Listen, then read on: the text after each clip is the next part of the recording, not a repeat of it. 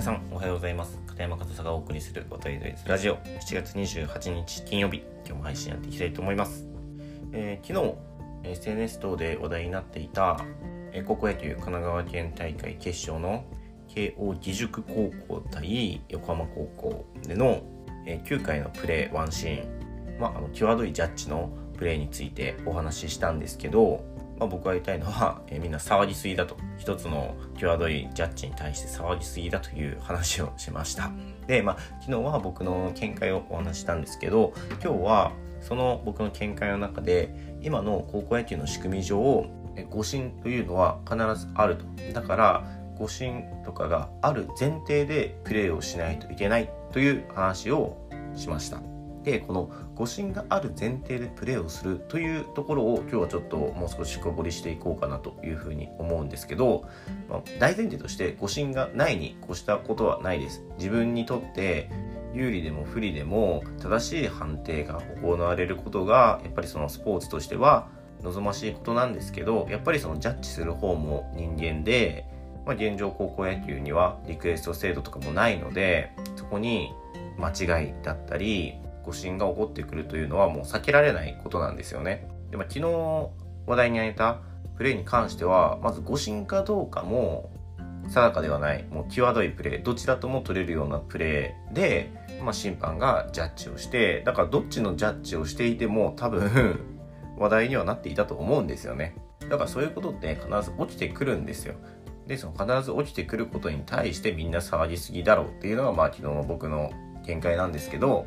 じゃあその必ず起きる誤審だったりその際どいジャッジを前提としたプレーをしないといけないというところなんですけど皆さんこの誤審を前提にしたプレーってどういうことか分かりますかね、まあ、すごく大事なことなんですけど審判に誤審をさせないプレーもしくは際どいジャッジの時に自分に有利な判定をしてもらえるためのプレーっていうのがあります。これはもうスキルとしてあるのでそれを身につけないといけないということなんですよね。でまあ昨日話題に挙げた、えー、一つのシーンプレーに関して言うとそれができてなかったんじゃないかなと。で、まあ、具体的にどういうことかというと、まあ、そのセカンドのねショートが入るゲッツーで、まあ、例を挙げてみるとその横浜高校の尾形選手はセカンドからの送球に対してそのベースを踏むんじゃなくて何ですかね触れる触るようなベースタッチの仕方をしたんですよね。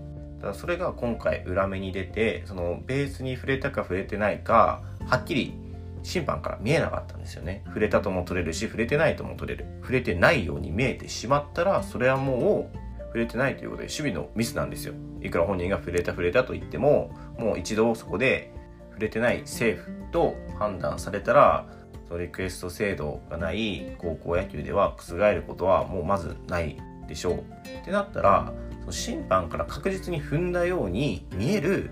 ベースの入り方をしないといけないし触れてないと思わせる材料を極力ゼロにしないといけないんですよ。だからその例のシーンでは、ま、ベースを踏んだ状態でセカンドからの送球を受けるだったりそのベースの縁に触る方法でもいいんですけどその尾形選手のプレーを見ているとその体が送球するファースト方向よりもどちらかというと、えー、ライトをまあ厳密に言えば宇宙間の方向に流れて送球をしていたんですよね。これをもう少し一塁方向に体が向いていれば、まあ、これはイメージ図になるんですけどそのセカンドベースを真上から見た時にそのベースを触れた足の軌道がベースの上にかかってくると思うんですよね。ちょっと言葉でうまく伝えるのは難しいんですけど、まあ、つまりまあその体の一部というか足がベースの上を通過したように見えると思うんですよ。その体のさばく方向次第で。でベースの上を通過するということはやっぱり触ったようにより見やすくなります。ベースの上を通過せずに縁に触ったくらいのその足の軌道というか軌跡を見ればやっぱりそれ触ってないと判断されても仕方がないというか触ってないと見える材料になっちゃうんですよね。だからどれだけベースにちゃんと触れたかというのを見せることっていうのはすごく大事なプレーでそれができてないがゆえにベースに触れてないとかベースから離れたってジャッジされてもそれは仕方がないというかそういうジャッジを自分で引き寄せてしまったと言っても、まあ、過言ではないのかなと。だから、本当に触れてるのかもしれないけど、触れてないように見えてしまったら審判は、触れていると確信が持てたらアウトのコールできるんだけれども、触れてないかもしれないって思った瞬間に、セーフのコールもやっぱり選択肢に出てきちゃうんですよね。だからその選択肢を生み出さないために、セーフである理由を削っていかないといけないんですよ。まあ、それが僕が言う、えー、誤審を前提としたプレーでそれに起きる技術スキルですね。でこれって別になんか特別なスキルじゃなくて普通に練習してることだと思うんですよ、まあ、代表例で言ったら例えばタッチアップでランナーがスタートするタイミングですね。あれって結構チームによって違ったりもしますけどそのちゃんと補給時にベースにいたということを審判に見せるための練習というか何か施策みたいなのを取るチームあったりしますよね。僕はこれまでやってきたチームだったらそのタッチアップをする三塁ベースランナーはその外野手がボールを補給するタイミングと同時にベースを踏んでスタートするとかなんか極端なところだと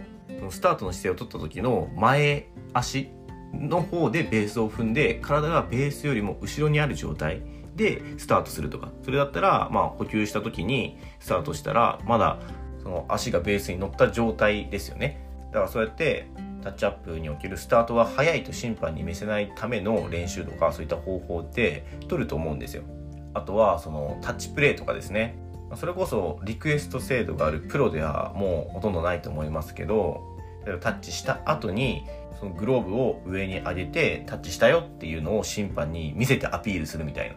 本当にタッチしたかどうかよりもそのアピールプレーの方が大事みたいなシーンって実際あったりするんですよ僕もこれ結構使うんですよ。でそのタッチプレーとか実際に守備やってるとこれセーフだなって時とかあるんですけどそういう時こそよりアウトに見せる工夫をするというかよりアウトに見えるような見せ方をする。だってもう正当法で言ったらセーフになるんだからどこかでアウトと審判が言える材料を自分で作るんですよね。でそれでアウト。って自分が望んだコールを審判に言ってもらえるんだったらそれは自分自身が引き寄せたアウトコールなんですよ。それはもう完全にスキルなんですよね。まあ、それがリクエスト制度によってなくなってくるものではあるんですけどそのリクエストがない野球ではまだまだ通用するスキルであってこれは誤審を前提としたプレーで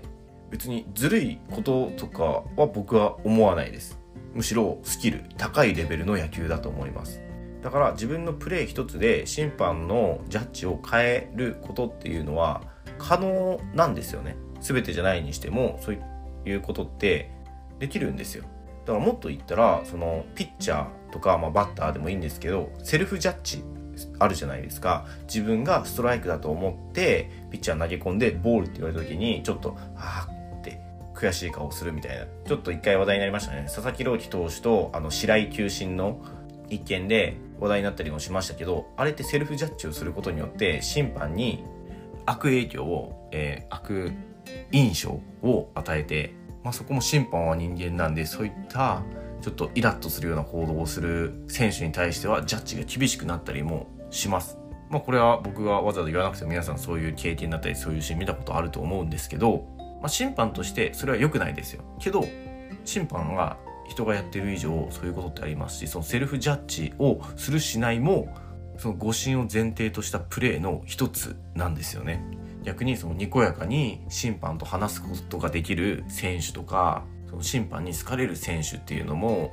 いるんですけどそういった選手っていうのはやっぱりジャッジで審判を味方につけることだってあるんですよね。だからリクエスト制度ビデオ検証がない野球においてはセーフをアウトに見せるスキル。アウトをセーフに見せるスキルボールをストライクに見せるスキルストライクをボールに見せるスキル全てその自分に有利な判定を審判にコールしてもらうスキルっていうのはめちゃくちゃ高度なスキルなんですけどそれってめちゃくちゃ役に立つんですよね。だからそのスキルがあればその横浜尾形選手のセカンドのベースタッチのプレーも違っていたのかなというふうに思いますしなんかそういうことを考えれば考えるだけ本当に騒ぐほどでもない当たり前の野球のワンシーンだなっていうふうにその横浜とね慶応義塾高校のそのワンシーンについて思いますけど、まあ、ここで改めてその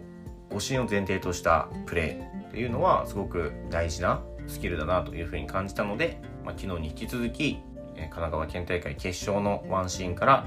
お話しさせていただきました。まあ、なかなかね、こういうことがないと僕もテーマに選ばないような内容だったので、まあ、まあ、いい機会だったかなというふうに思います。結構大事な野球のスキルの話なのでね、もしよかったら参考にしてもらえたらというふうに思います。はい、ということで今日も最後までお聴きいただきありがとうございました。片山和沙でした。